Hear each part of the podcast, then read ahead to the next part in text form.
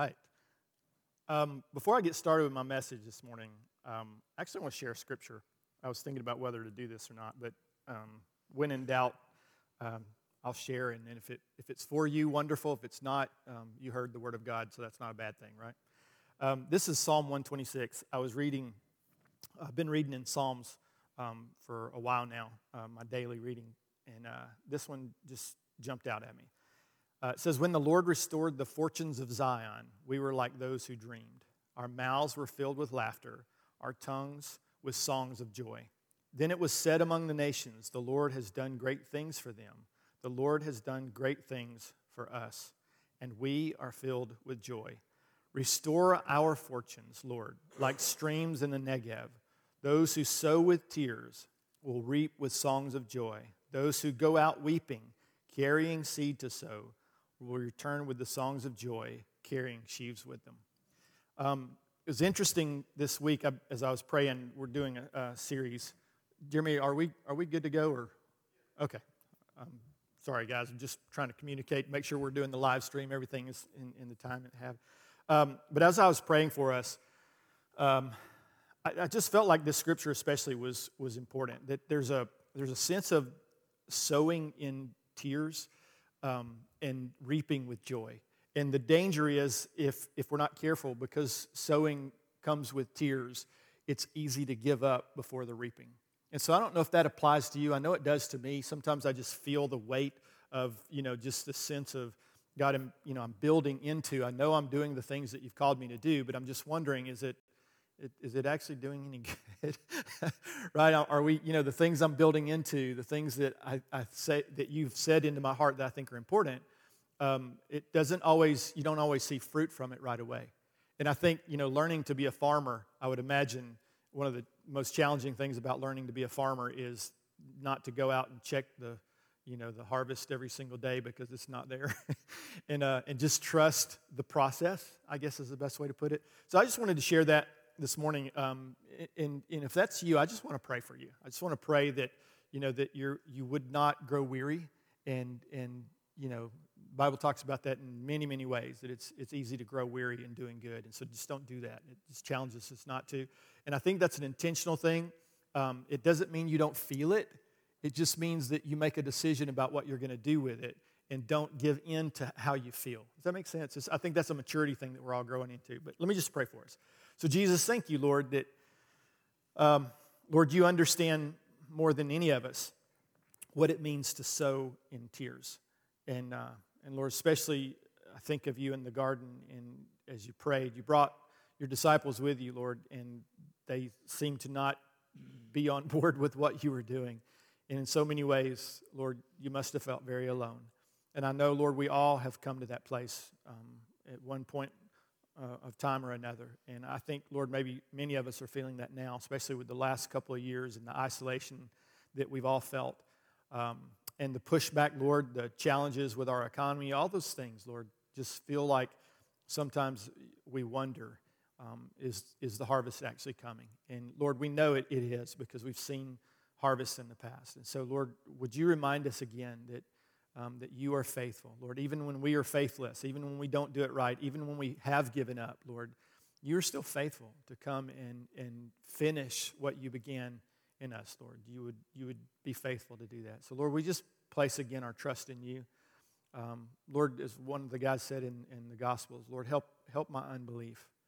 Help me to really lean into what you're saying and doing in my life personally, Lord, in our church, in our extended families, Lord, in our uh, employment, our jobs, our investments, Lord, all those things. Lord, just help us to see that you are at work, Lord, on the night shift when we can't see. And Lord, that we will trust you for the harvest. As a matter of fact, Lord, you said um, if we look out, we could actually see the harvest is, is ready right now. And so, Lord, we just trust you for that, Lord. And we do pray um, laborers for the harvest, Lord, that it's time. And so we just trust you for that. In your name we pray. Amen. So, um, fin- I'm finishing up a series next week uh, that we started almost six weeks ago now. Um, and I've been talking into various aspects of what it means to follow Jesus, to be a disciple and to make disciples. Um, talked about being a fan or a follower, and and that you could determine that by surrender being the clue. If you surrender, you're a follower. If you're not surrendered, you're probably just a fan. We talked about prodigal sons and how both of these sons, in, in the story that Jesus told about these sons, uh, one of them was religious, one of them was not religious, and neither one of them knew their father. So, um, to lean into that, disciple and discipler, we talked about how you can't fully call yourself a disciple until you're actually making disciples. And part of that is recognizing that God has, has qualified you to be a disciple maker. So often we're afraid to say, I have a disciple, because we, we recognize our shortcomings and our failings and all those things. Um, but that didn't stop Jesus from telling us to go and make disciples, did it? So um, keep that in mind. And then last week we talked about how to create and sustain a discipleship culture or discipleship environment. And we talked about how it's important uh, to recognize that, that it's not about adding anything to our life. So often we think, I've got to do one more thing. It's like, you know, oh, oh my goodness, you know, Dave, we're, we're doing so much already. Now you're asking me to go and make disciples, right? And so what we find is if you're just intentional about making disciples, then Jesus has already done the work. We just walk in the good works that he's already provided for us. And so it's less about adding something to your life and it's more about being intentional and recognizing what Jesus is already doing, what the Lord is already doing in our lives. And so that leads to this week. Um, I want to talk about how to hear the voice of God. To follow Jesus, you actually have to know where he's going. And since he's not physically here, right, um, in, in that sense, like he was with the disciples, the first disciples, how do we, how do we actually follow Jesus? How do we hear his voice and, and stay on track with what he's called to do? How do we recognize it when he, um, he turns and goes a different direction? And so often, if we're not careful, uh, if we're relying on yesterday's manna, we just keep going in the direction we've been going, and we can miss what the Lord is doing in our life and miss what He's doing and how He's reaching out to people that we don't that, who don't know Him. And so, let me just read Matthew 28 again. This has been our key scripture. Um, this is the Great Commission, um, a mission that's uh, we co-labor with, and it's found in Matthew 28, 18. It says, "And Jesus came to them and said, All authority in heaven and earth has been given to me. Therefore, go." and make disciples of all nations, baptizing them in the name of the Father and of the Son and of the Holy Spirit, and teaching them to obey everything I've commanded you. And surely I'm with you always to the very end of the age. So I want to talk about how disciples hear God's voice and obey Him, how to hear God and obey what He's, he's talking to us about. So, over 2,000 times in the Old Testament, you see phrases like, and God spoke to Moses, and God spoke to Noah, uh, another place it says the word of the Lord came to Jonah, Isaiah, and all these different prophets. And then so many times you see just this innocuous little phrase that says, God said. It's very fascinating about how the Lord works in that. Um, during the birth of Jesus and Christmas time, we talk about this, and sometimes we miss how God's talking to them, how God was talking to them as a family, how God spoke to Mary through an angel through this encounter, how he spoke to Joseph through a dream, and then he spoke to the shepherds through an angel, this encounter that they had, and then how he spoke to the Magi through a dream. And there's this really fascinating scripture. It never ceases to amaze me when I read this. Um, it's just interesting how it phrases it. This found in Job 33. It says, Indeed, God speaks once or twice, yet no one notices it. Isn't that interesting? It's like it, it, you discover that God is talking all the time. The, the issue and the problem isn't that God's not talking, it's that we're often don't know how to hear Him, or we're not listening, or we've been distracted. It's, it's interesting, like when, uh, when I turn the TV on, how it, it just starts playing, like I just catch it right in the middle, or if I turn the radio on when I'm driving down the road, and how it just starts picking up. And it turns out that, you know, those radio waves and those television signals are all the time. They're coming all the time. They never stop. They're constantly bombarding us. But if we're not tuned into it, we, we don't actually hear it, we don't actually see what's happening. So um, God's always speaking, but the question is, are we listening? Hebrews 3.15 says, today, if you hear his voice. Notice how it says if. Today, if you hear his voice, don't harden your hearts. And that's a quote. Um, so uh, the author of Hebrews is quoting Psalm 95. It says, for he, for he is our God, and we are the people of his pasture. So he's talking to us. He says, we're the flock under his care. Today, if only you would hear his voice. It's this beautiful picture of God is longing to speak to us and to speak truth to us, to speak encouragement, to speak kindness, to speak love, to speak who he is, his mercy, his compassion. He is, He is doing it all the time. He is constantly speaking that to us. The challenge so often is we get distracted and we're not tuned in and we miss it. And, and what happens if we're not careful is we begin to hear the spirit of the age. We begin, begin to hear the message that's out there. You know, it's in the world, it's in the culture, sometimes it's even in church culture. And we begin to hear a contrary message. And if we're not careful, that contrary message becomes the loudest voice in our lives. And we begin to live according to the voice that we hear in our hearts. And so it's really, really important. John 10 27 is probably the, the, the key scripture. My wife quotes this all the time, especially when it's talking about prophecy and hearing the voice of God. It says, and this is Jesus speaking, it says, My sheep hear my voice or listen to my voice. My sheep hear my voice. They do. So often we don't know he's talking, but we do hear his voice. He says, I know them and they follow me. So part of following Jesus is hearing his voice and being in relationship with him, understanding his character, his nature, who he is, how he connects, how he speaks. And so that's really key as we understand the Bible. We're going to get into this in a minute understand the written word of God helps us understand the nature and the character of who God is. And so when we learn that, we learn how to hear his voice because if we hear a voice that is contrary to the revealed nature and character of God, we can dismiss it out of hand. But so often we don't, again, because it's very, very loud. It gets very loud in our, in our ears. And so Jesus said that one of the hallmarks of his people, of who his sheep are, is that they know him, they listen to him, and they respond to his voice. So, in this message, like I said, I want to talk about following Jesus and how it requires something of you. It requires hearing and responding to his voice. It's not just enough to hear, the Bible speaks to that as well. It's not just about hearing, it's about actually obeying what you're hearing. So, there's this modern church myth um, that I've been fighting for about 30 something years now, and others have been fighting even longer than that. And it's, it's a word called cessationism, and it's a strange theological term. But basic, basically, it's a doctrine that spiritual gifts, especially the voice of God, through prophecy, tongues and interpretation, words of knowledge, and, and, and the different giftings, um, that those ceased with the apostolic age. In other words, when the last, when the apostles died, Jesus' original disciples died, there was no longer any need for the supernatural gifts. So it comes from primarily a passage that cessationists use, people who believe this doctrine, um, in 1 Corinthians 13, 8, and 10. So I want to address it for a second because sometimes the question is does, does God actually speak today?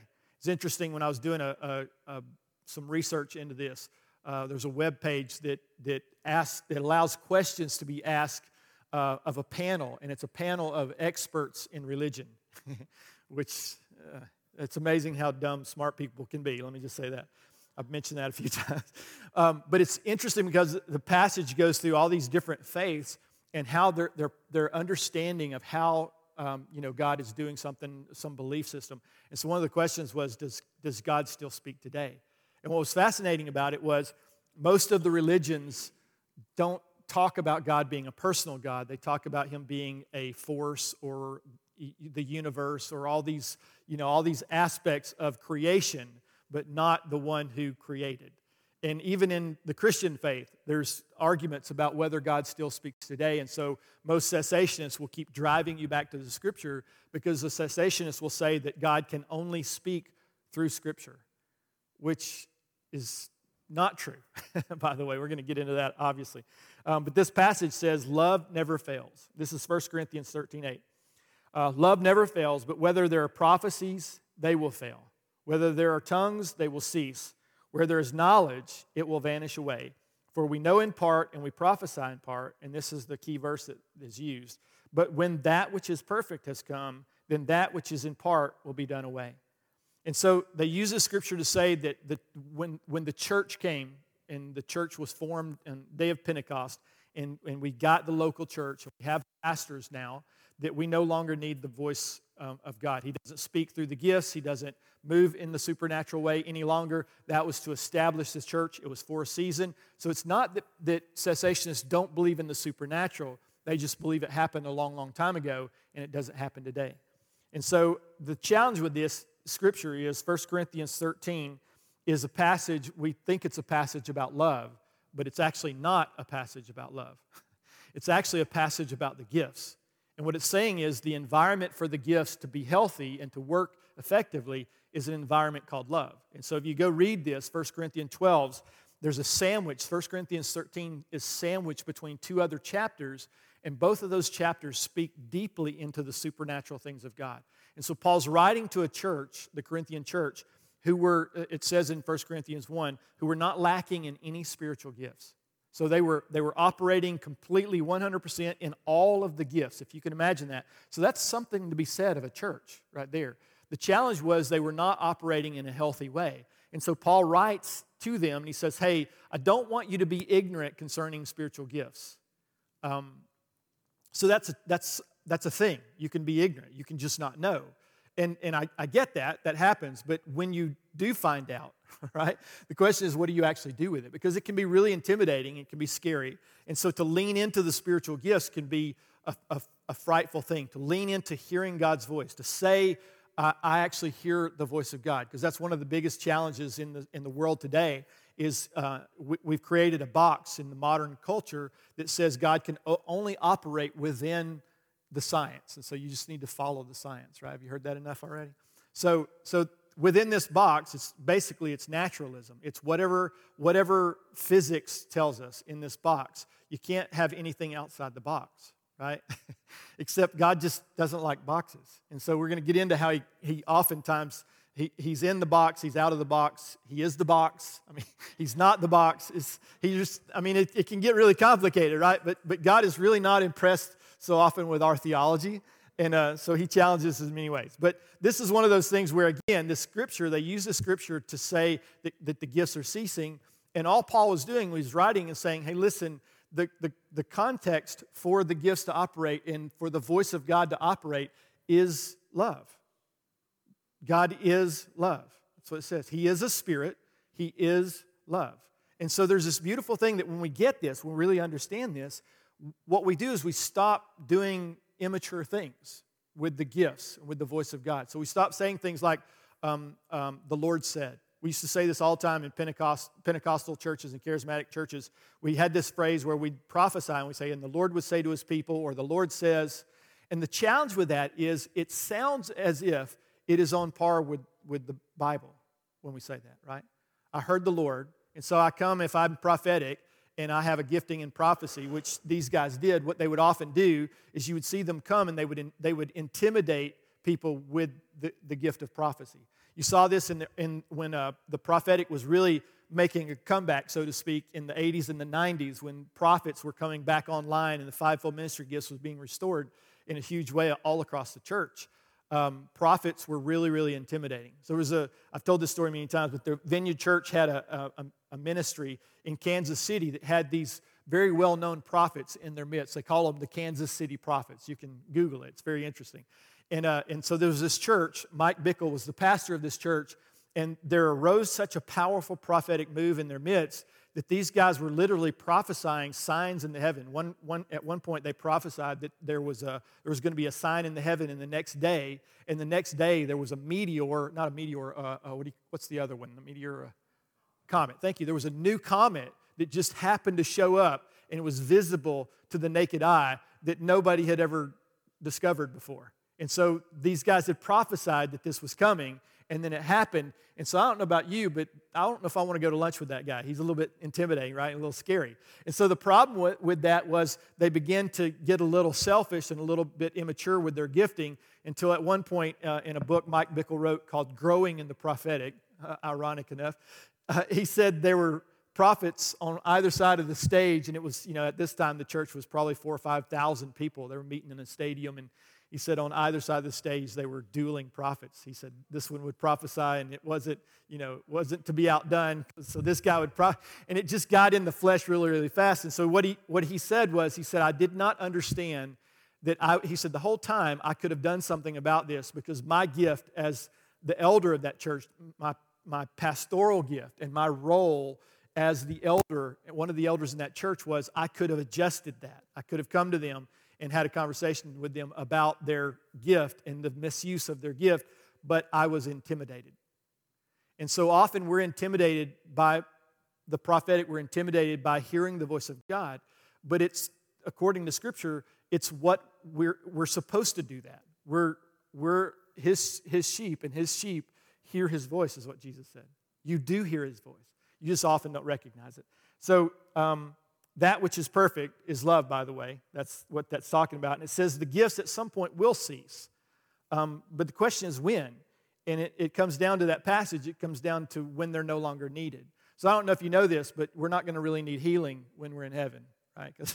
Because you have a brand new body that never gets sick or hurt or damaged anymore, right? I'm looking forward to that, especially the older I get. That seems, I seem to get damaged more easily. And so uh, there's not going to be a need for prophecy because you're going to you're going to stand before the Lord face to face and talk to Him, um, just like He's you know your friend. And the truth is, we can do that now. We just so often uh, are distracted by this natural world because we, if we're not careful, we put more confidence in this world than we do in the one that we cannot see, right? And so, um, when we're in heaven, when this world is done, there's no longer going to be need for the gifts. But until then, until then, we need them desperately. We need to hear the voice of God desperately. So, the context you see in this passage and you see in Scripture is, is that it's supernatural. And so, supernatural just literally means above nature. It doesn't mean against it. So, often when we hear supernatural, people, because we're stuck in the box and we're so afraid and so intimidated by what might be outside the box, we just stick our head in the sand or in the box. and we don't want to talk about what's outside the box, right? And so the challenge, I think, is that, that the Lord has not left us without understanding in Scripture and about who it is that we are and how we're supposed to operate as disciples and how we're supposed to follow Jesus. And the expectation is that we would hear his voice and we would obey him because he has called us into a mission with him, a co mission. The great co mission is to hear his voice, to do what he says, to teach people to obey, Matthew 28, to obey what he has said, past tense, and then the implication is, and I will be with you always, future tense and present tense, is that he's constantly talking to us if we would just hear his voice. Today, if you would hear his voice, scripture says. So 1 Corinthians 12, to back it up a little bit, when he begins to introduce the gifts of the Spirit in, in uh, chapter 12, it's very fascinating how he does it, how Paul does this. He says, You know that when you were pagans, when you were idol worshippers, when you were outside of the kingdom of God, he said, somehow or other you were influenced and led astray to mute idols. That's an interesting phrase, right? The King James said dumb idols, which is also good, but it, it literally means can't talk. So 1 Corinthians 12, 2 in God's Word translation, which is not really a translation, it's more of a paraphrase, it says it this way. It says, You know that when you were unbelievers, Every time you were led to worship false gods, you were worshiping gods who couldn't even speak. So Paul's making a distinction. He said, here's the difference between what you were and what you lived in before and the idol worship that you were connected to before and where you are now. Before, your gods didn't talk. You made up words, they said. You put words in their mouth, so to speak, right? but they were no gods as all. He, he put it to, to one group of people. So he says, Now, though, the God that you serve now, the God that you're connected to, the Father that you have, he speaks to you all the time. So he said, You were led away to these dumb, these mute idols who couldn't talk, but that's no longer the case. And that's supposed to be a joy, obviously. It's interesting, 1 Corinthians 14 1 says pursue love. He comes out of that chapter, chapter 13. So he's, he's sandwiched. Remember chapter 12, he's talking about the voice of God comes, and often through the gifts of the Holy Spirit, manifestation gifts of the Holy Spirit. And then he talks this whole chapter about love, and he's saying to them, hey, if you're going to operate in this context, you have to do it within the confines of, of something called love, right? Selfless, not selfish, which these guys, if you read 1 Corinthians, they were being very selfish in what they were doing with the gifts and all the things of, the, Scripture. Um, so coming out of that, chapter 14, 1, he says, pursue love and desire spiritual gifts. Pursue love, like, so here's the context within which you live it. Pursue love and desire spiritual gifts, but especially that you may prophesy. Why? Why did he say, why is prophecy so important? Why does he, why does he say, if you're going to go after gifts, go after this one specifically?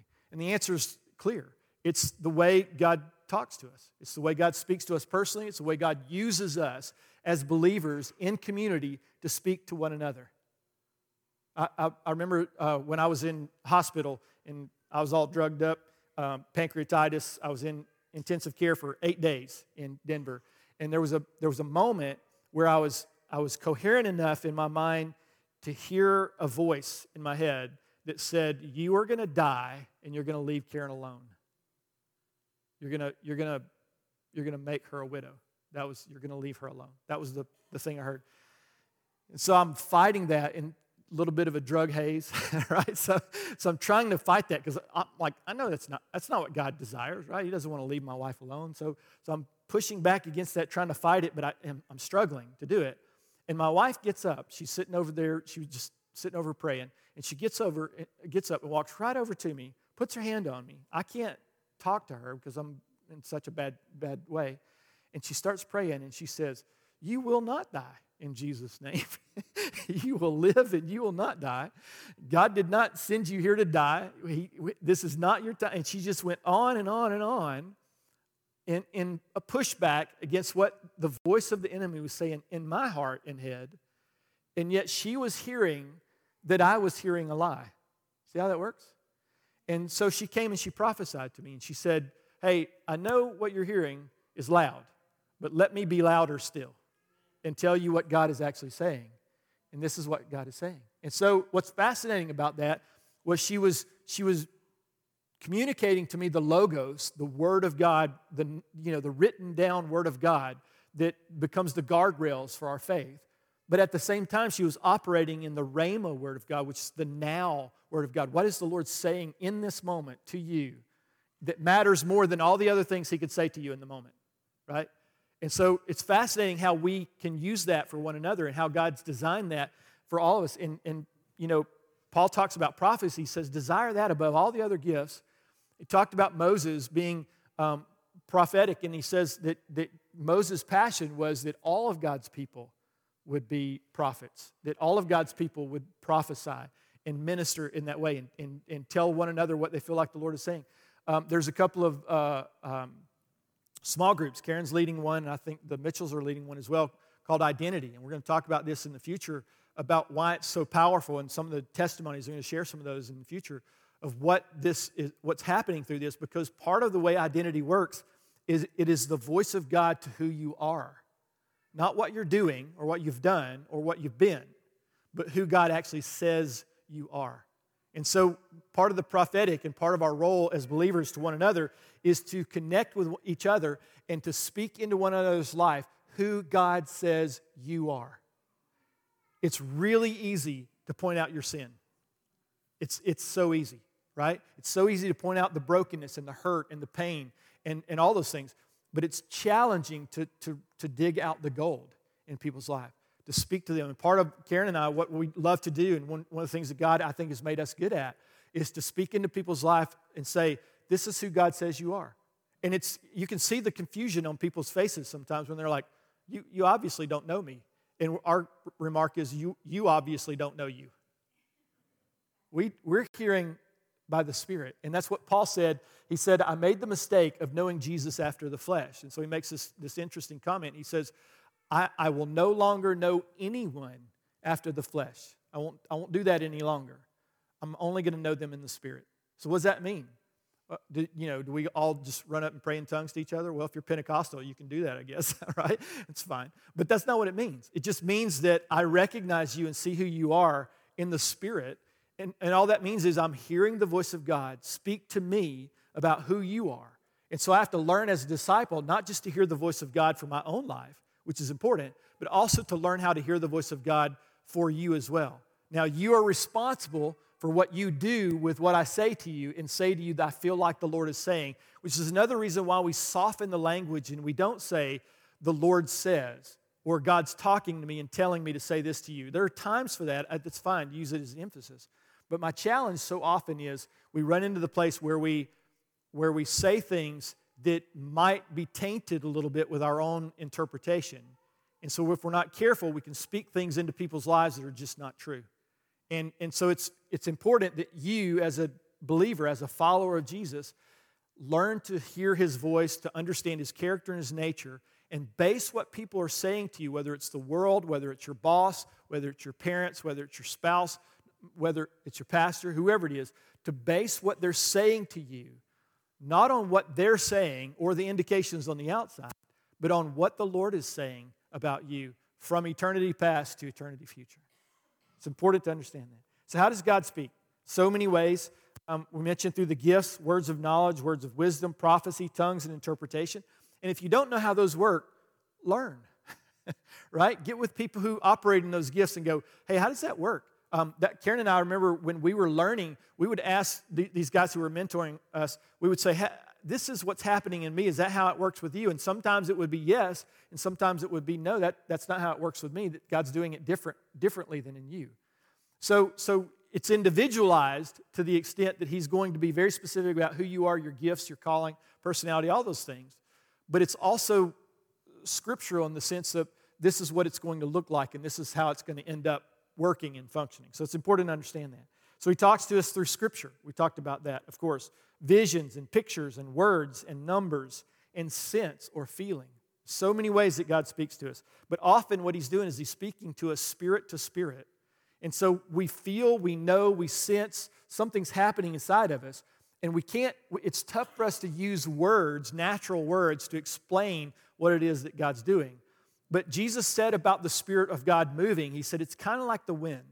You, you can't see the wind, but you can see the effects or the fruit of the wind. So you can see the wind move something, and you know it was moved by the wind, even though you never saw the wind move it. And the Spirit of God is like that. We can see the effects, and we can learn and grow and understand the fruit of something and come back and evaluate and come back and adjust and make sure that we're leaning more and more into the character and nature of God. So it's important to do that. So there's a, a, an interesting cessationist objection when we talk about hearing the voice of God. It's important that you understand this because it's a very, very uh, um, important distinction. Let me put it that way. And here's that objection that any prophetic utterance or anything that you feel like God is saying outside of Scripture that is decidedly from God must be infallible and equal in authority with the canon of Scripture. But if you know anything about how the, the voice of God operates in an individual's life, you know that's not true. We don't pretend at all that my prophetic word has any validity as scripture. That's not what God's doing. It's always something that's, that's interpreted and, and applied and, and brought to you by revelation, and it's subject to the written word of God. And it's always in submission to what God has revealed about himself in scripture. Uh, one cessationist writer says this on his website, referring to the New Testament gift of prophecy. He said, We must treat such words as the Word of God, which means that we must treat them as Scripture. Now, I, I don't invest a lot, but I do know if I'm going to invest in something, I don't go to a person who's lost all their money. Do you? so if I'm going to learn about the voice of God and the gifts and the supernatural things of God, I'm not going to sit down with a guy on his website who's never experienced this in any form or fashion, who has, has an opinion where he's so sure of what he's saying that he uses the word must, right? So be careful. There are people out there who push back on this and they sound so authoritative, but they're not, because we're going to we're going to go with Scripture, which hopefully that's what we're all doing. But again, this is not what Scripture teaches. It doesn't teach that it's the same as, as, uh, as Scripture. 1 Corinthians 14 29, it says, Let two or three prophets speak and let the others judge. Who are the others? So there's some, there's some debate about whether the others are the elders of the church or the mature believers or just believers in general or other prophets, people who operate in that gift. But here's the, here's the point the Bible challenges us when we're hearing the voice of God for ourselves or for another to judge it based on what? How do we judge it? Is it just how I feel? Because again, nowadays in our postmodern culture, it's all about subjective reasoning. I'm on my journey. You can't tell me anything absolute. I'm on my journey. It's, you know, my truth and my journey. It's all about me, me, me, me, right? Which Jesus is like, I have some things I'd like to say to that, right? So the, the, the picture is God doesn't allow that, and He challenges us to judge the Word of God, the, the prophetic Word of God, the, the, you know, the gifts of the Spirit and the ministry and the voice of God in the now voice of God and the Rhema word, we judge it by the Logos, by the written word of God and God's character and his nature. It's helpful to understand that because the Bible are, the Bible's the guardrails that keeps us safe. And so it literally will keep us um, in a safe place. So the Bible is infallible, it's inerrant, it's our supreme authority for faith and life. The Bible is the infallible Word of God. It is. Modern day prophecy is decidedly not. And it's helpful to understand that. It doesn't, doesn't mean it doesn't have value. It's just not the same as Scripture, nor should it be treated as such. Everybody understand that? So there's guardrails for hearing God, and I mentioned before that subjective words are subject to the written word, which is Scripture. They are to benefit individual believers, but are not necessarily binding to all believers. But Scripture is. Right? If you read something in the Bible and it's in context, it's speaking to you as a believer, then you are responsible to what Scripture says. But if I come to you and says, it says, I come to you and I say, we, we used to do this all the time with, with teenage girls in, in, in uh, when we were leading youth ministry. We'd say, I just hear the number 12. And they're like, what? I said, yeah, I just feel like the Lord's saying the number 12. I think that's how many kids you're supposed to have. These four teenage girls aren't thinking about having kids at all, but to have 12, dear God, they're like, oh, no, no, please don't let that be the voice of God. But part of it was a way we would teach them just because someone says something is the word of God doesn't necessarily mean that it is true. But when Scripture speaks to something, right, like be fruitful and multiply, it's okay to have kids, is what the Bible's saying. So the Bible protects you from error. Um, Psalm 119, 11 says, I've hidden your word in my heart. For what reason? So that I, I might not sin against you. So I know what, so often we talk about sin is missing the mark, but we forget to talk about the mark, right? And so what Scripture does is it gives you the mark, it gives you the ability to not miss what it is that God is saying and asking of you and speaking into your life. Colossians 3:16 says something very interesting. It says, "Let the word of Christ dwell in you richly." Dwell, live. Let the word of God, scripture, what you know, everything in, in the Old Testament and the New Testament is pointing to Jesus. Hebrews talks about that. In, the, in, the, in other times, God spoke in various ways through the prophets, He spoke through angels, but in these last days, He's, he's spoken now through His Son right? So do what he says. And Jesus talks about that. Teach them to obey everything I said, and I'm going to be with you until the end of the age.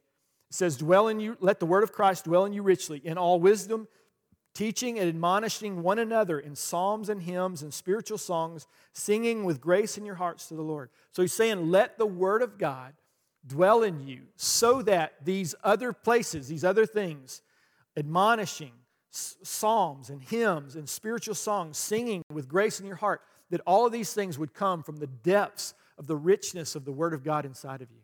So I read something, uh, you know, people say, man, it's so hard to go online nowadays because there's so many people who call themselves Christians. And I start reading stuff and I'm like, I'm not sure if that's the Word of God. Well, it probably isn't, right? Because there's something inside of you that when you read something, you go, hold up, that doesn't seem to be consistent with God's nature or His character. Well, that's because it's not consistent with His nature and His character. It's not hard, actually right? And so the more you do that, the more you place God's word inside of you, the more of a protection it gives you from the, the, the voice of the world, but also from the voice, sometimes even in your own heart, of your emotions, of, of, of uh, so often, as I prayed before at the, at the beginning of this message, that we, we be, become weary and worn out and worn down. And when that happens, if we're not careful, I want to give in and quit. Why? Because I feel like quitting. But why, why don't I? How do I keep going? And the answer is because I'm not, I'm not basing what I'm doing in my obedience on what I feel. I'm basing it on what God has said. Because what He said is true and always will be true. And from time to time, if, if we allow it, His voice will come to us and remind us again of who He is and who we are in Him. Amen? So here's a simple truth and it's helpful to remember when we think about hearing the voice of God that God speaks with people apart from the Bible. That is a very controver- controversial statement, by the way, because a lot of people say that's not true. But God does speak with a people apart from the Bible, but He never contradicts it. So when you understand that, you can hear the voice of God talk to you about where to go to school or um, you know what, what job to pursue or career or, or direction you're getting direction in your life but you're not doing it in contradiction to his written word of God, which again helps us understand his character and his nature. So let me just give you three aspects of hearing as I kind of land the plane this morning.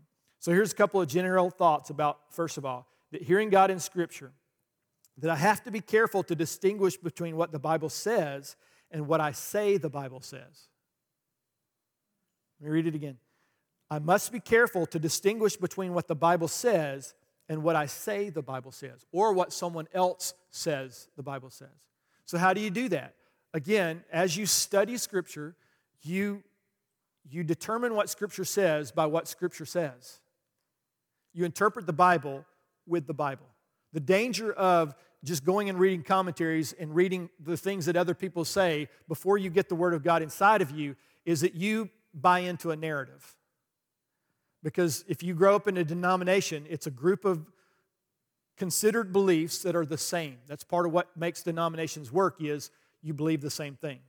So if you disagree on most points, then you can't be in that denomination. That's why you see nowadays certain denominations are splitting over the question of homosexuality, um, uh, especially in, in the ministry. And so you, you look at this and you ask the question well, how in the world could they get that from Scripture? And the answer is they're saying that the Bible says this. And, and again, all you have to do is go back and read what the Bible says. It's super clear. There's so few things in Scripture that are actually vague. It, but it's really easy to say that because the moment I say that, it, um, how do I put this kindly? it absolves me from responsibility to do what the Bible says. Because isn't it easy to say, well, you know, that's not very clear? But part of being a disciple is going, it's, it's actually pretty clear, right? and when you say that, people they get all they get all set. well, that's your interpretation. Yeah, but it's also what the Bible says. And so, like, let's maybe maybe talk about absolutes for a second, right? Because again, that's part of what our culture does. So, um, the second part of that is I have to be even more careful to distinguish between what I say you ought to do based on what the Bible says. In other words, I'm, I'm interpreting the Bible, which has some challenges, right? Because I could get it wrong. And then if I'm not careful, now I try to apply it to you in ways that are off. So now I've taken a left turn and another left turn. If I'm not careful, I'll be headed 180 degrees in the wrong direction away from God because I've interpreted something, I've interpreted it wrong, and then also applied it wrong. And so it's helpful to understand that, especially when you're hearing the voice of God through the Rhema word. So let me just give you an example. This is about forgiving others in a way we can get the Bible wrong. Matthew 6, 14, 15 um, says, For if you forgive men their trespasses, your heavenly Father will also forgive you. But if you do not forgive men their trespasses, neither will your Father forgive your trespasses. So that's in red, by the way. Jesus said that. And you should do what Jesus said, right? So what the Bible says, Matthew 28, teach them to obey everything I've commanded you and I'm with you, right? So the challenge with this is if you take this out of context, you can get it really, really wrong in your life and you can become a legalist very quickly. So let me give you an example because the passage that Jesus is quoting when he's talking to somebody, he's not talking to you and I as believers in this modern era. This was pre cross and he was talking to people who were under the law. So how do you know that? Matthew 5 17, right before that, the conversation changed. He's talking about the Beatitudes. He's talking a prophetic word about the kingdom coming. The kingdom is at hand, right? And then he says this Do not think that I came to destroy the law or the prophets, right? I did not come to destroy, but to fulfill. For assuredly I say to you, till heaven and earth pass away, one jot or one tittle will by no means pass from the law till all is fulfilled. So, what does that mean? Jesus change the conversation from preaching this context that fits you with the Beatitudes, blessed is, blessed are those, right? That covers you and I as believers. And he moves into a very specific group of people who were under the law. And he starts going after them because they had taken the law and they had softened it so that they could actually live up to the law. But you can't live up to the law. And that was Jesus' problem in Matthew 5 and 6. You're acting as if, as if you have fulfilled the law and you're not going to do it right? That's why other places in the Bible says that the law was a, a, a, schoolmaster to, to bring you to the Savior, to bring you to an understanding that you have need of a Savior because you cannot follow the law in your own strength. You have a broken heart. You have a, a hard heart. You have a heart that is that's stuck in sin. And Jesus, Jesus says, I'm going to come and I'm going to give you a new heart, a brand new life. And when you get that, now in your relationship with me, you're going to live out the law. You're going to live out the fruit of the law without the law because I fulfilled it on your behalf. Beautiful, right? That's grace.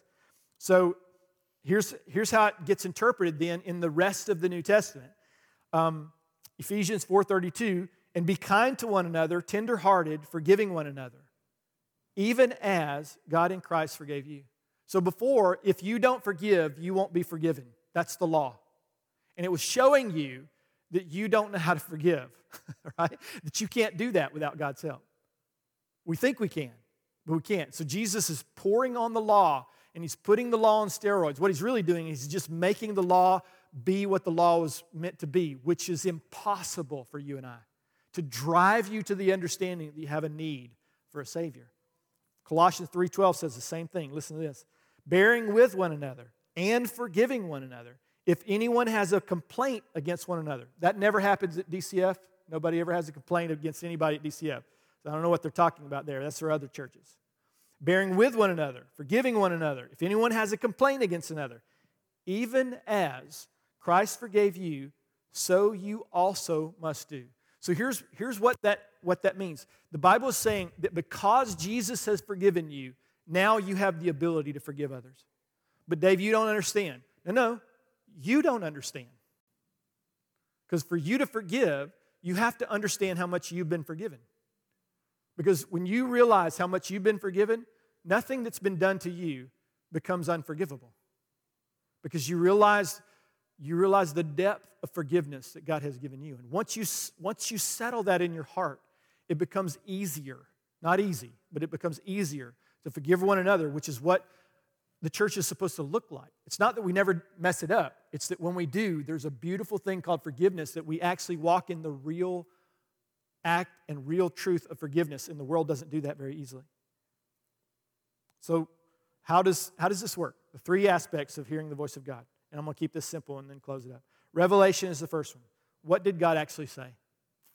It has to be consistent with Scripture. So you can read the Bible, and from the Bible, you can see, like those two passages I just said, or just read, we're about forgiving one another, bearing with one another, how to be in relationship with one another. So the Bible teaches us how to do it, and understanding that the only way to do that is to be in communion with Jesus. It's the only way to do it, right?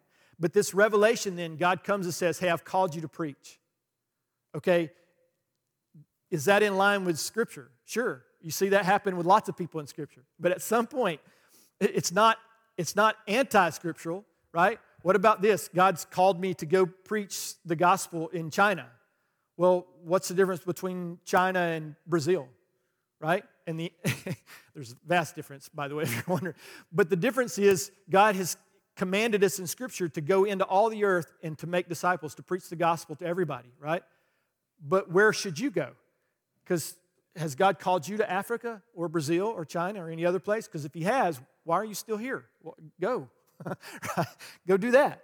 But, but if God's called you to be here, then be here and be safe in that. Be, be settled in the fact that you are a mission, you are a missionary on a mission right here in Dothan, Alabama, right?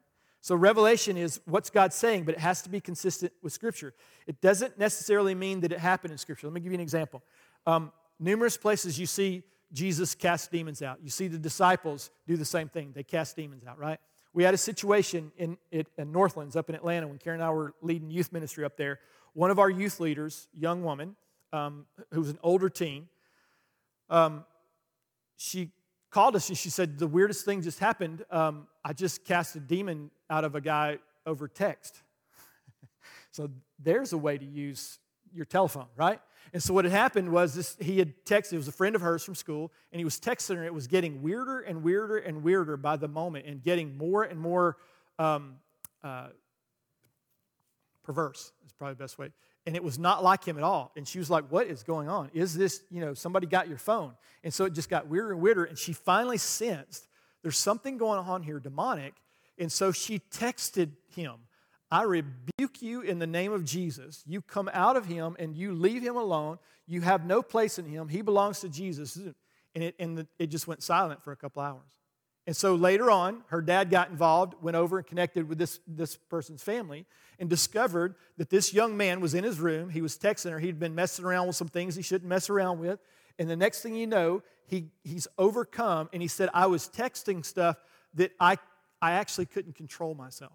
And he said, And when you texted, I rebuke you in the name of Jesus, whatever that was causing me to do that stopped. And, and, he's, and uh, they found out later that he was basically unconscious for almost two or three hours. And then he came to himself and he had thrown up on himself. And so these a lot of the same indications you see in Scripture. So here's the thing where in the Bible does it say text demons out of people? Right? Thank you. and the point behind this is there, there, God is going to do some things in you that are a biblical, not unbiblical, but a biblical. What about driving a car? Is that biblical? I mean, you know, if you don't have a donkey, right? And that whole, you think we laugh at that, but whole groups of Christians have avoided technology because it's not in the Bible. Could you imagine what Paul could have done, with an iPhone 13? Can you just imagine? and an iPad and the internet? Could you imagine what he might have done? Because look at what he did without it, right? So it's just helpful to understand that. So Revelation is the first thing. Don't let it be anti scriptural, but it can be abiblical. It's helpful to know that. The second thing is how do you interpret it? What does that mean? What does it mean? What is what the Lord's saying to you mean?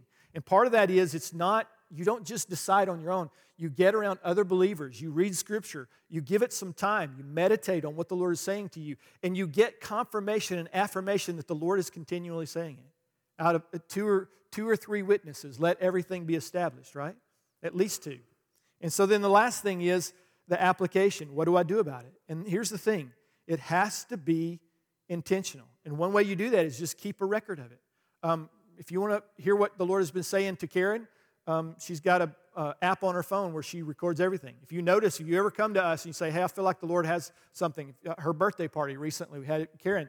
Um, we recorded every single thing that every one of you guys who came to her birthday said that God said to her, and she'll listen to those and she'll she'll pray into those things and she'll get confirmation this ties into what the lord was saying about me here and this is the season that i'm in and it gives what it does is it gives us direction about this is how god is moving in our life and it allows me to follow jesus right? And it, and it can be scary sometimes which is why you need community. You don't just come up and go you know the lord told me to quit my job. As your pastor i would say i don't think the lord told you to do that. Until i know the lord told you to do that right?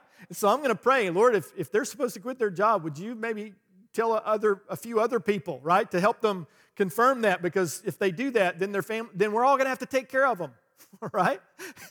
so now money that we could use to do mission and other things, we're taking care of somebody because they screwed up and thought God said something and didn't actually say. So that's where community comes in. So application and, and interpretation often comes not just from what you're thinking, but it, it's tied into Scripture. It's not anti-Scripture, but it's also connected to what the Lord has been saying to you and is going to and is speaking through others. So it's helpful to understand that. So let me close with this. Um, this is Matthew 28, 20 again but it's in the New Living Translation, a paraphrase. It says, Teach these new disciples to obey all the commands I've given you. And be sure of this I am with you always, even to the end of the age. So teach them to obey all the commands I have given you, past tense. And then, I am with you always. Obey what I will tell you, is the implication. Not just from Scripture, but also what He's speaking in your heart and life. So let me leave you with this. There's two questions we always talk about this. Um, two questions that every disciple needs to answer. So if, if you're feeling challenged right now and feeling lost or don't have clarity in what the Lord is doing in your life, if you ever feel that, you just come back to these two questions and ask them of yourself. And you can ask these to other disciples and it'll help. And the first one is, What's God saying to you? If you don't know that, well, of course you're confused. Is God saying, Be still? Is God saying, get busy? is God saying, let this relationship go or lean into this relationship? Is, is God saying, hey, I, I want to talk to you about this, this thing that you're doing that seems to be a little bit unhelpful? What is God actually saying to you? And, and how do you know that? Again, Scripture is going to speak to some of those things, obviously. It's very interesting that the Bible has a part in it where it says to people who were stealing things, stop doing that. That fascinates me that the Bible has a passage in it that says, Those who stole, steal no more. right? Like, how dumb can you be and still breathe? Right? It's like, I'm going to be a, a stealing Christian, right? I don't, I don't know if you can actually. At some point, those two kind of contradict themselves, right? So ask the question what's the Lord saying? And then the last question is so incredibly important what are you actually doing about it? Because this is what we discover. You know, we use a circle called the, the, um, the learning circle. And on one side of it is we talk about how the Lord speaks to you observation and reflection and, and uh, uh, conversation and discussion among other believers, right? It's a way to hear the voice of God. What's He saying to you? And then you move from what He said to you into the obedient side of the circle.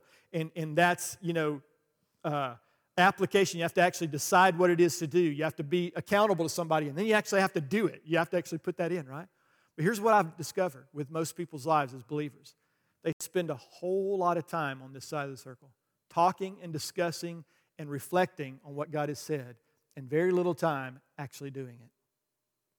But let me just say this as a disciple, Jesus said, This is what you teach the disciples. Teach every new believer this to hear God, what He said to us through Scripture, through the Logos, what He's saying to us through Rhema, what He's saying to us in these now words, and there are ways to learn how to do that well. I've been talking about that. But at the end of the day, if you don't obey what the Lord has said, it's as if you are still following mute idols and gods. And so your life as a believer doesn't look any different than people's lives who are not believers. And so my question is simply this if we're on mission, how are we ever going to reach the world when we look just like the world? So there are going to be moments where the Lord comes and says, I want to I want to speak something radical. Sometimes it's going to be simple little, you know, it's going to be a whisper. It's going to be a slight adjustment in your life, and that's, those are wonderful. That happens all the time. There's some up that are going to be major, major decisions that you are you're hearing the Lord, and it's a radical departure from, from the status quo. Karen and I, 12 years ago, we were in, in the best church we've ever been in part of in our whole lives, and I'd planted churches, and it was better than the churches I had planted, right? So it was an amazing church, still is. Northlands up in Atlanta. It was one of the, we were there for three years. And God said, I want you to leave that church and I want you to go to Dothan, Alabama, right, to a church that has not had a leader for a long time. And I want you to plug in, and, and I'm in this. And you're going to hear my voice, and it's going to get confirmed. And he did confirm it numerous times, especially through Karen and I. And then we said yes. And I didn't know what that looked like. I didn't know what that was going to look like. God didn't say, hey, everything's going to work out. he just said, hey, I want you to go. Trust me. I was like, can, can, we, can we talk about the fruit for a minute? Is what, you know, how, how's that? Are the people going to like me? Are they going to be nice to me? I don't know, right? Didn't even consider it. Honestly, didn't even consider it. The Lord said, go. And I just want you to know this. We did that because we knew no matter how good that was, that the Lord, in His kindness to us, was better still. And that whatever He called us to do, even if it was sacrifice, He had a reason, He had a purpose, and He had a mission for us to be on. And we needed to say yes, regardless of the outcome. But it was a radical departure from job, career, a church we loved, a city, not no much love the traffic, but we love the city, right? To come here, and, and I wouldn't trade it for anything in the world. It's been one of the greatest decisions that we've ever made, but it was, it's not because we decided to come here. It's because God said, I want you to go, and it was a radical departure. So let me ask you this question What's the Lord said to you? Do you even know? And I'm, I'm not trying to beat you up, I'm just trying to get you to see that if you're going to follow Jesus, you have to hear his voice for your life. You have to hear his voice for others' lives, especially if you're in leadership role, if you're parenting. You have to hear the voice of God for your kids as well and confirm and affirm them, what the Lord is saying in them. Confirm and affirm in, in believers that are part of the team that you lead. So, what's the Lord saying to you? And the, and the simple question what are you actually doing about it? Are you putting it off? Have you gotten distracted? Have you, have you said no? I just want to I just want to challenge you. The Lord in his kindness, in his mercy, in his goodness, he is who he says he is. He's radically good. And whatever challenge, whatever thing he's asking you to do, no matter how challenging, no matter how fearful potentially, no matter what a sacrifice, what kind of sacrifice it might look like, it is the best possible outcome for your life. And He will bless you in ways you can't even begin to imagine because of your obedience. He doesn't stop loving you if you're disobedient. You need to hear that. But so many things that the Lord wants to do in your life, He can't do if you're disobedient. So, hear what He's saying and do what He's saying. Amen? Why don't you stand with me? So, Jesus, we say thank you, Lord, for your voice in our hearts. Lord, thank you that we are no longer led astray by mute idols. Lord, that we had to put words in our God's mouth. But Lord, now we have submitted our hearts and our lives um, to a Father who loves us way more than we love ourselves, even. And so, Lord, whatever you're challenging us in, Lord, whatever you're calling us to, whatever you're speaking, Lord, no matter how radical it may seem or look like, Lord, I want to be a disciple who says yes. Lord, teach me. Teach me, Lord. Help me with my unbelief. Help me with fear. Help me with weariness. Help me with distractions, Lord. Because I, my heart is, I want to lean into you and I want to say yes. And Lord, when I do that, I know not only are you going to bless me, Lord, but you're going to bless everyone that I have influence in their lives because of my obedience to you. And for that, Lord, we say thank you. In Jesus' name, amen. If you need prayer this morning, our team will be up here. We'd love to pray for you. Uh, otherwise, have a wonderful, wonderful week.